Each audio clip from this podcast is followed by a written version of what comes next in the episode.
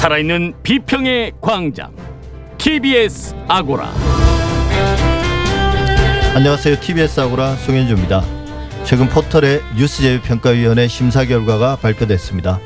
어떤 언론사가 새롭게 포털의 기사를 노출할 수 있고 또 어떤 언론사가 포털에서 사라지게 되는지 결정된 건데요.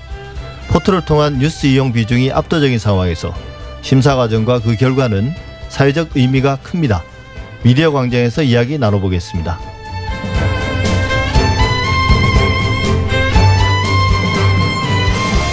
조 바이든 미국 대통령이 취임했습니다. 지난해부터 미국 대선은 우리 언론이 큰 관심을 가지고 보도해온 사안인데요. 미국이 한반도 정세나 우리 경제에 미치는 영향을 생각해 보면 당연하기도 합니다. 그런데 바이든 대통령의 취임 전후에 나온 언론 보도를 보면 조금은 실망스럽습니다.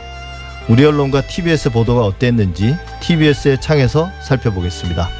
TBS 아고라 지금 시작하겠습니다.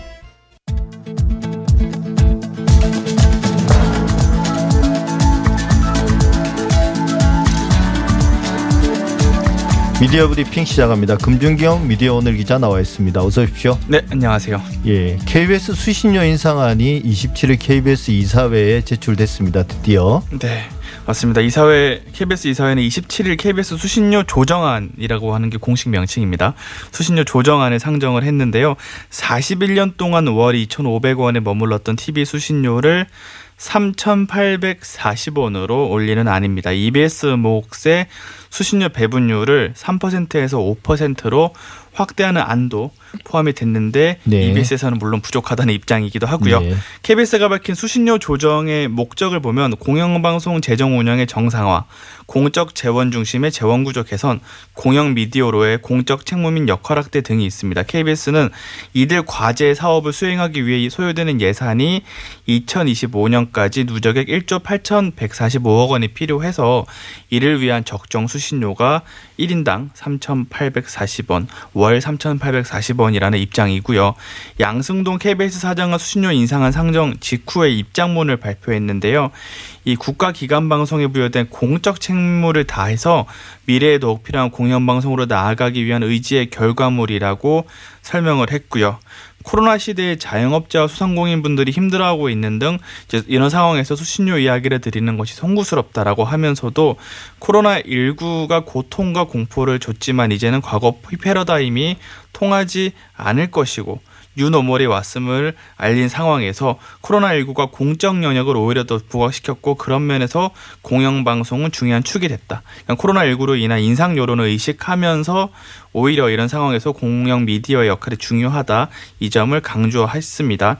KBS는 앞으로 공청회 등 다양한 방법을 통해서 공개적으로 관련 논의를 이어가겠다는 입장입니다. 예, KBS와 방송통신위원회 입장에서는 이게 해묵은 과제인데요. 맞습니다. 실제로 수신료가 인상되려면 남은 절차가 많죠. 그렇죠. KBS 이사회 수신료 조정안이 상정된 이후에 의결이 일단 돼야 하고요.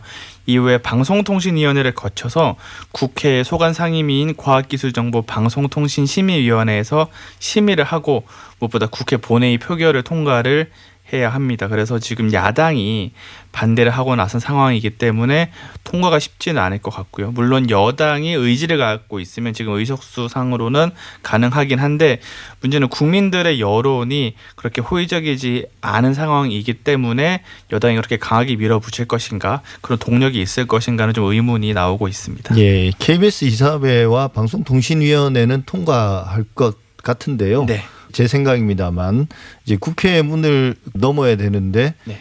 야당이 반대하는 것도 이해는 되지만 저는 무작정 반대하기보다는 예전에 말씀드린 것처럼 어 뭔가 이 제도 개선을 확실히 할 때 어, 조건부 반대를 해야 되지 않는가 그 조건을 명확히 해야 되지 않는가 그런 생각이 듭니다. 네. 또 KBS 이야기인데 KBS가 24시간 뉴스 서비스를 온라인에서 전한다고 하는데요. 맞습니다. 이날 KBS 측에서 수신료 조정안과 같이 공적 책무 확대 계획을 발표했는데 그 일환으로 24시간 뉴스 스트리밍 서비스 개편안이 포함되어 있습니다.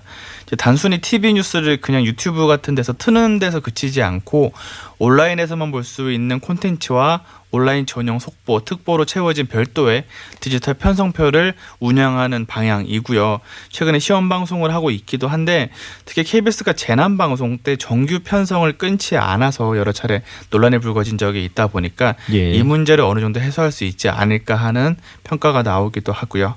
다만 이제 SBS와 JTBC에서도 온라인을 통해서 24시간 스트리밍을 시도했었는데 생각보다 온라인으로만 영상 을 꾸준히 보는 분들이 많지 않았고 전담 인력에 대한 투자가 좀 활발하지 않고 무엇보다 수익성이 좀 높지 않다 이런 상황이 나온 상황이라서 좀 공영방송에서는 좀 어떻게 접근을 할지 좀 주목할 상황이라고 생각이 됩니다. 네, 뭐 뉴스와 정보가 많아서 나쁠 건 없지만 네. 비록 이제 온라인 플랫폼이라 하더라도 KBS가 굳이 24시간 뉴스 서비스에 뛰어들 필요가 있을까 싶습니다. 이미 공영 보도 전문 채널인 연합뉴스 TV가 있고 또 준공영인 YTN도 있지 않습니까? 맞습니다. 어, 민영 방송이 굳이 하겠다면 이제 말릴 수는 없지만 공영 방송이라면 어느 정도 역할 분담이 필요한 게 아닐까. 뭐 양보다 질이 문제 아닐까요? 뭐 맞습니다. 뭐 그럴 인력이 있으면 네. 좀더 좋은 취재 보도와 프로그램 제작에 투입하는 게 낫지 않을까 싶습니다. 네. KBS와 직접적인 관계가 있는 건 아닌데요. 네. 정현주 전 KBS 사장이 제5기 방송통신심의위원회 위원장에 내정된 것으로 알려졌고 또 논란도 일고 있죠. 네, 맞습니다. 지금 어, 정현주 전 KBS 사장이 5기 방송통신심의위원장에 좀 내정이 되면서 좀 보수 신문들이 좀 반대를 하고 나선 상황이고요. 지금 뭐 조선일보, 동아일보, 문화일보, 매일경제는 사설까지 내고 정현주 전 사장의 임명을 이제 반대하기도 했습니다. 근데 문화일보를 제외하면 종편을 겸용하는 신문사들이기도 하고요. 이들 언론의 주장은 결국 이제 정현주 전 사장이 친정권 인사, 편향적인 인사이기 때문에 심의를 편향적으로 할 것이다. 라고 전제를 하는 내용들이 지금 들어 있습니다. 사실 이들 보도를 좀 잠깐 살펴보면 좀 사실이 아닌 내용도 좀 있어서 정정할 사안이 좀 있는데 예를 들어서 동아일보 같은 경우에는 23일 사설을 통해서 이제 5기 위원들이 올해 서울 부산시장 보선과 내년 대선 등 민감한 선거 보도를 심의한다. 위원장은 안건을 언제 올릴지 정하는 폭넓은 재량권을 갖고 있어서 이런 중요한 시기에 편협한 언론관과 정권 친화적인 방송으로 논란을 빚은 정 전 사장을 앉힌다는 것은 이제 공정성 포기 선언이나 다름없다라고 비판을 했는데 요. 사실 이제 동아일보 사설을 보면 선거 기간 선거 관련된 심의를 정주 사장이 마치 주도하기 위해서 임명한다라는 뉘앙스인데 사실 그렇지는 않고요.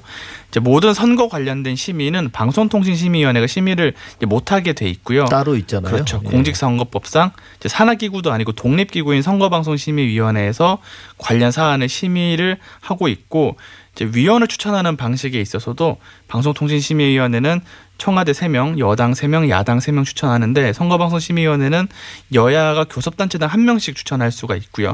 이외에는 중앙선거관리위원회, 학계, 시민단체, 방송사단체, 현업인단체 등이 위원을 추천하는 구조이기 때문에 실제로 비슷한 사안에서도 다른 결론이 나올 때가 있기도 하거든요. 그래서 이제 요 기본적인 사실관계를 좀 확인하지 않고 당연히 뭐 선거용일 거다는 전제하에서 이런 사설이 좀 나왔던 것 같습니다. 예, 그러니까 이번 동아일보 사설처럼 좀 네. 주장이 과도하다 싶으면 네. 그 근거가 되는 사실관계가 허위인 경우가 많아요. 맞습니다. 그러니까 모르고 썼건 알고 썼건 그 사설을 쓴 논설위원과 그걸 게재한 동아일보 모두 기자 언론으로서 좀 함량이 미달인 것 같습니다. 이 건 같은 경우는. 맞습니다. 근데 동아일보 사설을 빼고 다른 보수 언론들의 주장을 봐도 사실 제가 좀 납득하기 힘든 것들이 있어요. 네. 방송통신심의위원회 위원장 정현주 위원장 내정됐다고 하는데요. 네.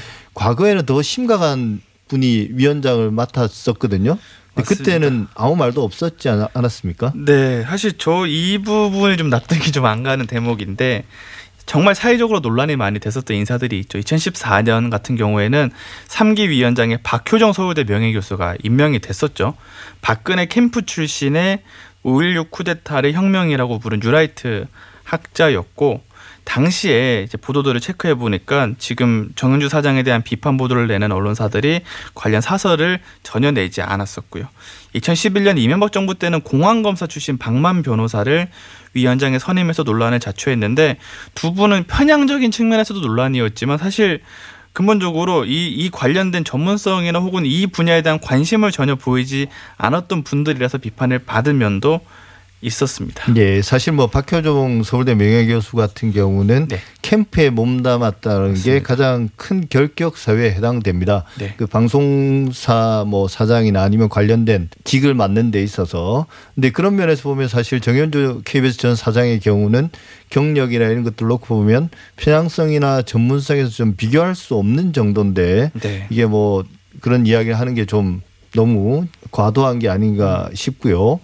네. 불공정 심의나 뭐 정치 심의도 과거 이명박 박근혜 정부 때 상당히 논란이 되지 않았습니까? 맞습니다. 정말 사회적인 논란이 많이 됐었죠. 저는 그래서 지금 보수 신문들이 정은주 전 사장을 비판을 할 거면 과거에 있었던 훨씬 더 심각한 문제들을 같이 언급을 해줘야 되는데 이 얘기는 쏙 빼놓고 정은주 전 사장에 대해서만 이제 공격하는 게 조금 보도가 균형이 좀 없다고 생각을 하는데요. 예를 들어서 서울시 공무원 간첩 조작 사건에 따른 KBS 추정 60분, 뭐 이외에도 CBS 김미화의 여러분, CBS 김현정의 뉴스쇼 그리고 PD 수첩에 대한 심의 법정 제재가 계속 이어졌는데 문제는 이런 제재들이 법원에서 처분 취소 혹은 이에 준하는 판결들이 계속 나왔거든요. 그러니까 행, 이 방송통신심의위원회가 제재를 했는데 법원에서 제재가 부당하다라고 했을 정도면 누가 보더라도 명백한 정치 심이고 사실 이번 정부에서는 이런 사례가 아직까지는 나오고 예. 있지 않은 점은 분명히 비교를 해야 되는데 이런 내용을 좀 찾아볼 수 없었던 거죠. 예, 그러니까 그게 이제 월권을 했다는 거거든요. 맞습니다. 법원에서 그런 판단이 났다는 것은 방송통신심의위원회가 무리한 제재를 했다는 건데요. 이런 어떤 문제들을 어떻게 개선해야 될까요? 물론 지금 이제 보수 신문들이 하는 내용 중에 원론적으로 저는 동의하는 부분은 이제 정치권에 너무 주도되는 추천 문제 혹은 여당에 쏠려 있는 추천 구조 문제는 좀 개선이 필요하다고 생각이 듭니다. 예를 들어서 지금 어 정부 여당이 여섯 명 청와대 세명 여당 세명 야당 세명씩 위원을 추천하면 이제 쏠림 현상이 일어날 수밖에 없는 건 당연한 것 같고요. 제가 박근혜 정부 때 방심위를 출입을 했었는데 무조건 표결에 붙이면 절대 세명이 여섯 명을 이길 수가 없죠. 그렇죠. 그래서 야당 의원들은 퇴장밖에 할 수밖에 없는 좀 굉장히 좀 논의가 안 되는 상황이어서 이런 점에서는 좀 개선이 필요한데 실제로 민주당이 야당일 때는 당시 야당 추천 심의위원들이 이제 개선안을 냈던 것 중에 하나가 사법부 추천을 따로 둬서 일종의 중간 지대를 형성하자 뭐 이런 주장이 나오기도 했었습니다. 그런 네. 면에서는 좀 논의할 필요가 있을 것 같습니다. 뭐 저도 한 가지 말을 덧붙이자면 그 정현주 사장이 좀 문제가 될 수 있는 지점은 네. 그분이 KBS 사장 출신이잖아요. 그리고 네. 공공연하게 이제 KBS에 대한 애정을 드러내고는 음. 하시는 분인데 그게 이제 저는 나쁘다고 생각하지는 않지만 어 KBS도 결국 방송통신심의위원회 심의 대상이지 않습니까? 맞습니다. 그리고 이제 같이 임명 후보로 오르는 분들 상당 부 분들이 또 그 방송사 출신들이 많거든요. 그러니까 결국 심의 대상이 되는 방송사 출신들이 아니라 좀 무관한 어 좀 중립적이고 객관적인 입장에서 볼 수 있는 분들이 방송통신심의위원회의 위원으로 위촉되는 게 더 필요하지 않나 싶습니다. 맞습니다. 마지막으로 청와대가 검찰 기자단 해체 청원에 답변을 했다고 하네요. 네, 뭐라고 맞습니다. 답을 했습니까? 어, 강정수 청와대 디지털 소통 센터장이 26일 입장을 밝혔는데요. 이제 검찰 기자단 해체 청원이 30만 명이 넘어가서 이제 답변을 해야 되는 상황이었는데 일단은 검찰 기자단에 가입하기 위해서 3명 이상 구- 기자로 구성된 팀이 6개월 이상 기사를 써야 신청이 가능하고 이후에 이제 기자단 3분의 2의 출석과 3분의 2의 찬성을 얻어야만 기자단이 될 수 있다는 조건 등에 대해서 특히 기존 기자단이 다른 언론사를 평가하고 출입 자격을 부여하는 것이 타당하냐는 점에서는 논란이 있다라고 이제 설명을 했고요. 그러면서 정부에서는 기자단 자체 운영과 별개로 앞으로 출입증 발급이나 보도자료 배포 범위 등에 있어서 기자단과 협의해온 기존의 관행을 면밀히 살펴보고 보도자료 및 공식 브리핑 공개 등 정부 부처 차원의 개선 방안을 검토하겠다라고 입장을 냈습니다. 우리 이제 기자단 폐쇄 여부에 대한 직접적인 답변은 피했지만 지금까지 유지되어 온 관행의 변화가 필요하다는 의지는 좀 밝혔다고 볼 수 있고요. 이와 함께 검찰의 피의 사실 공표 문제에 대해서는 사회적 문제가 제기돼 왔다라고 언급을 하면서 법무부 차원에서 이와 관련된 문제를 줄일 수 있는 규정을 마련해서 시행 중이다. 이 규정의 취지대로 대 운영될 수 있도록 더 보완해 나가겠다라는 입장을 밝혔습니다. 예. 문제가 뭔지를 명확히 알고 있네요. 근데 이제 그 해결 방안에 대해서는 좀 더 고민해 보겠다. 이런 게 답변의 요지인 것 같습니다. 네. 뭐 기자단 해체할 수는 없는데 그렇죠. 그냥 특별한 혜택을 제공하지 않으면 되거든요. 기자단과 회식도 하지 말고 정보도 특별하게 뭐 보도 자료 같은 걸 네. 그들에게만 제공하지 않고 그냥 공개하고 이러면 자연스럽게 해결될 문제인 것 같습니다. 네. 오늘 여기까지 하겠습니다. 미디어 오늘의 금준경 기자였습니다. 오늘 말씀 감사합니다. 네, 감사합니다.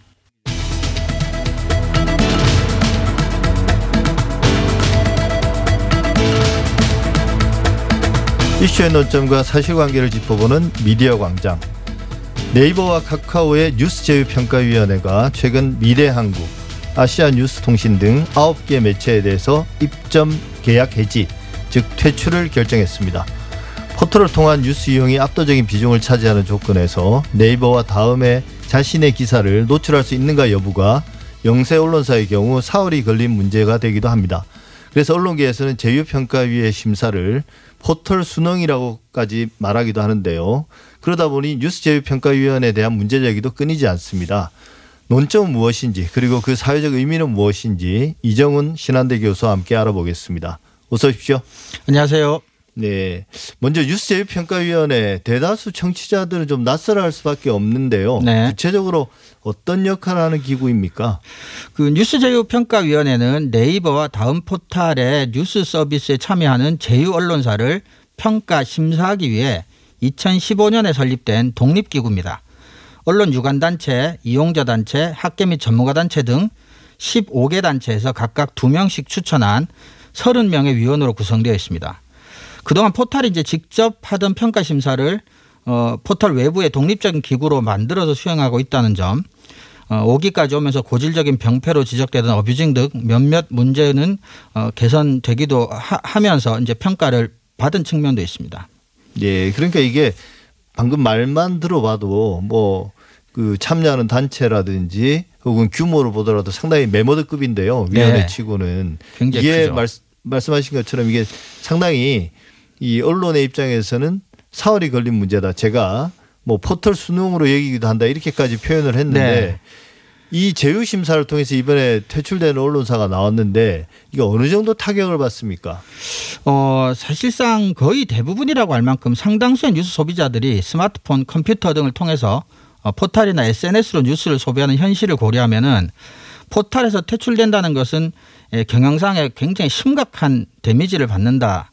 아, 조금 과장하자면 아, 작은 규모 언론사의 경우는 자사의 뉴스를 소비자에게 노출시킬 기회 자체를 거의 완전히 상실한다. 아, 이렇게까지도. 예. 어, 볼수 있을 정도로 타격이 매우 크다. 아, 이렇게 생각합니다. 예, 그게 이제 그 반대로 입점함으로써 얻게 되는 혜택도 그렇죠. 그만큼 굉장히 크다는 크죠. 거죠. 네네.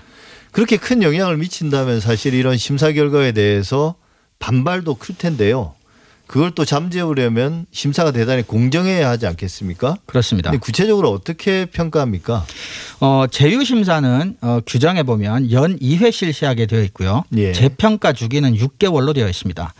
평가 항목은 크게 나눠 정량 평가와 정성 평가로 나뉘고 배점은 정량 평가가 20%, 정성 평가가 80%로 어, 구성되어 있습니다. 정량 평가 항목의 경우는 에, 기사 생산량, 자체 기사량 기준을 통과만 하면 15점이 일괄적으로 부여가 되고요. 예.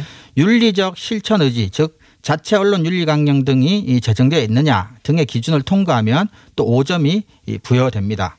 정성 평가 요소로는 저널리즘 품질 요소, 윤리적 요소 그리고 이용자 요소로 어, 구분이 되어 있습니다. 예. 근데 방금 제가 듣기로 네. 정량 평가의 기본 점수가 많이 주어지네요. 그리고 네. 이제 그 점수를 얻기 위한 것도 뭐 각각 윤리 규정이나 이런 것들은 뚝딱 만들어낼 수도 있는 거고요. 네, 그다지 예. 정량 평가는 비중도 낮고 어, 채우기도 그렇게까지 어려워 보이진 예. 않습니다. 근데 이제 정성 평가 비중이 80%나 된다는 게 좀 눈에 띕니다. 이게 정성 평가 쉽게 말하면 객관적인 수치로 평가되는 게 아니라 심사평가자의 어떤 주관이 개입될 그렇- 여지가 크다는 그렇습니다. 거지 않습니까? 네, 그렇습니다. 근데 이게 이제 우리가 정성평가를 하는 경우도 많은데 그런 경우는 뭐 비교를 해서 어떤 뭐 입점이나 대출 혹은 뭐 당락을 결정하는 그런 식의 심사에서는 이 정성평가를 그렇게 비중을 높이지는 않거든요. 그렇죠. 근데 여기는 지금 정성평가 비중이 너무 높고 그 정성평가에 대한 구체적인 기준도 규정상에 나와 있는 게 보면 조금 어, 논란의 여지가 있는 부분이 많습니다. 조금만 살펴보면요. 저널즘 품질 요소의 경우는 사회적 가치성이 10점, 보도의 공정성, 정확성, 객관성이 15점, 보도의 전문성이 10점, 기사 생산 체계의 적절성이 5점 이렇게 배점이 돼 있고요. 윤리적 요소의 경우 기사윤리 10점, 광고윤리 10점, 선정성 10점 이렇게 되어 있습니다. 근데 구체적인 내용을 좀 살펴보면 규정, 규정에 구체적으로 나와 있습니다. 어, 공정성, 정확성, 객관성 항목의 경우는 악의적으로 편향성을 띠거나 부정적 표현을 사용하지 않는지가 중요한 판단 기준 중에 하나인데 예, 악의적이라고 하는 거는 이제 쉽게 말해서 고의적이라는 건데 네. 이거는 객관적으로 평가하기가 상당히 어렵죠. 그런 경우는 사실 법원 판결을 받아야 그렇죠. 할 수 있는 보통은 문제잖아요. 판사의 재량에 맡기는 경우가 많죠.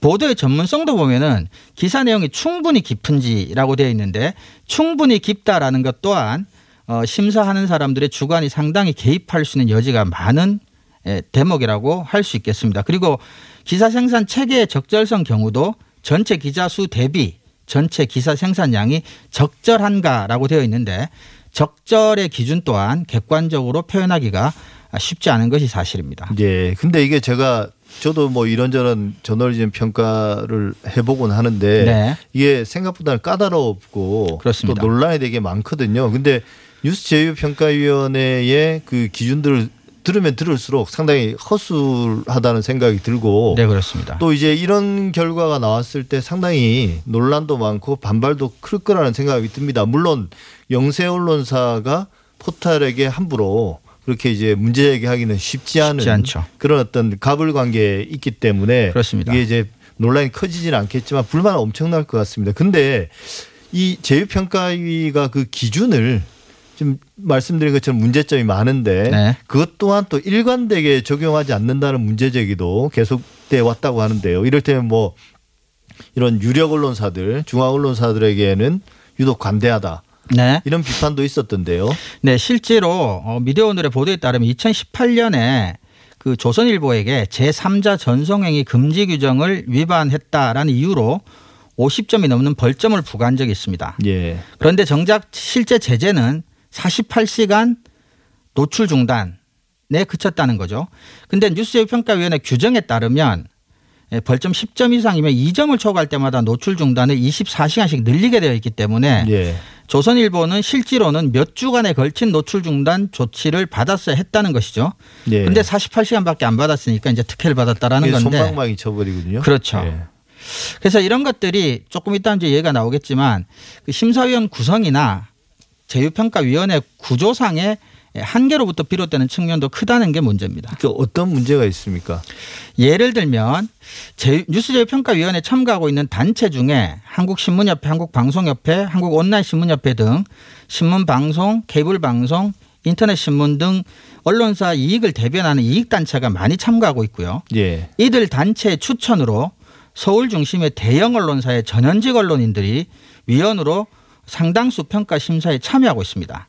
그러니까 이런 상황에서 아까 본 조선일보 사례 같이 이제 이해 당사자가 평가를 받아야 될 이해 당사자가 평가위원으로 참가하고 있기 때문에 그 자체도 문제인데 이런 이제 손방망이 처벌까지 나오니 외부에서는 좀 심사가 공정한 게 아니냐 그리고 어, 참가하는 언론사들의 에, 편향된 어, 그런 평가들이 나오는 게 아니냐라는 이야기가 있고요. 게다가 평가 심사가 비공개로 진행되고 있기 때문에 아, 그런 의심들은 더욱 더 커지는 것입니다. 예, 뭐 듣고 보니 사실 그 말에 일리가 있네요. 그러니까 심사를 받아야 될 언론사의 현지 기자들, 네. 뭐 그게 방송이든 혹은 신문이든. 뭐 신문이든 그 기자들이 심사위원회 주체로 참가하고 있죠. 참여해서 평가하는 거지 않습니까? 그렇습니다. 어 근데 거기에 대해서 이제 그게 참여하지 못하는 대표되지 못하는 뭐 중소 언론이나 그렇죠. 지역 언론들 같은 경우는 불만이 있을 수밖에 없겠습니다. 네.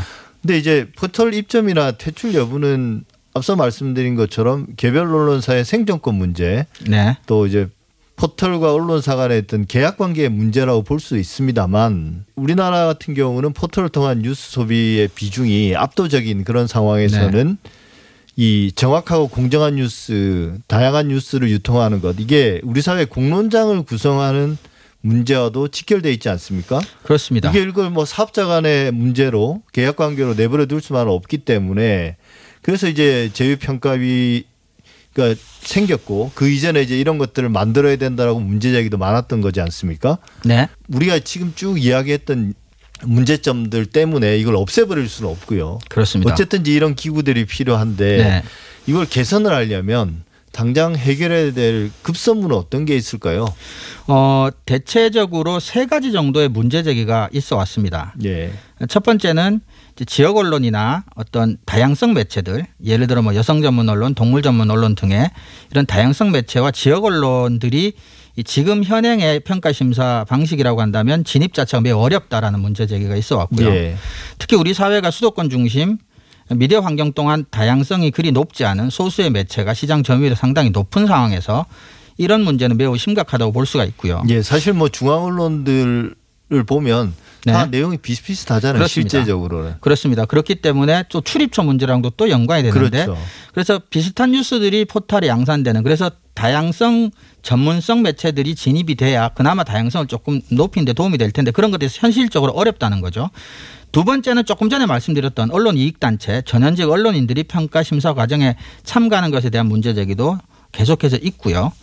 그다음에 두 번째는 선정 기준과 평가 과정에 대한 공개 요구가 지속적으로 있고 있는데 아직까지는 투명하게 공개는 하고 있지 않은 상황인데 이 또한 위원회 책무성 강화 차원에서 반드시 이루어져야 할 것으로 보입니다. 근데 이게 이제 사실은 어 네이버와 카카오 입장에서는 자기들이 만든 이제 뭐 국가의 공적 기구도 아니고 그렇죠. 공적인 성격을 띠긴 하지만 결국 사업자가 만든 위원회이기 때문에 공개해야 될 의무는 없죠. 의문 없죠. 의무는 없는데 어 그 역할을 놓고 볼 때는 그렇죠. 좀 투명성을 강화할 필요는 있겠네요. 네, 그렇습니다.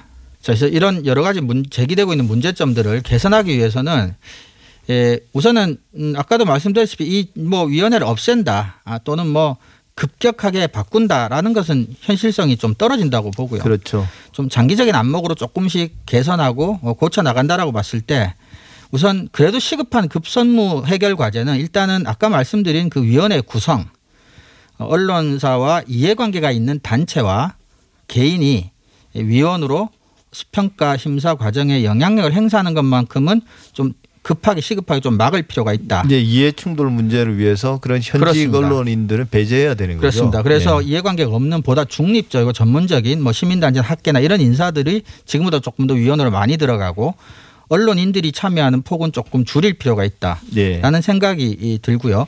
그다음에 그 지역성, 다양성 이런 것들 좀 확보하기 위해서 바람직하다면 저는 쿼터 제도 한번 도입해 볼 필요가 있다고 생각을 하는데 최소한 뭐 광역 단체당 방송 하나 신문 하나 뭐 이런 식으로 예를 예. 들면 그것이 강제적 신설이 어렵다면 최소한 평가 과정에서 지역 언론과 다양성 매체한테는 가산점을 부여하는 정도의 의 어떤 평가 기준을 어, 개선할 필요는 있다. 아, 예, 그 신문법. 개정안에 그 쿼터에 대한 어떤 그 조항이 들어가 있긴 한데 그렇죠. 이제 신문법이 개정될지 안 될지 아직까지 모르는 상황. 모르는 상황이니까요.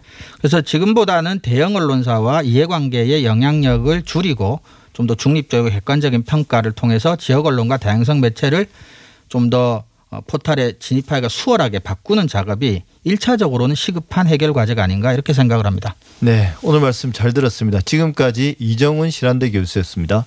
감사합니다.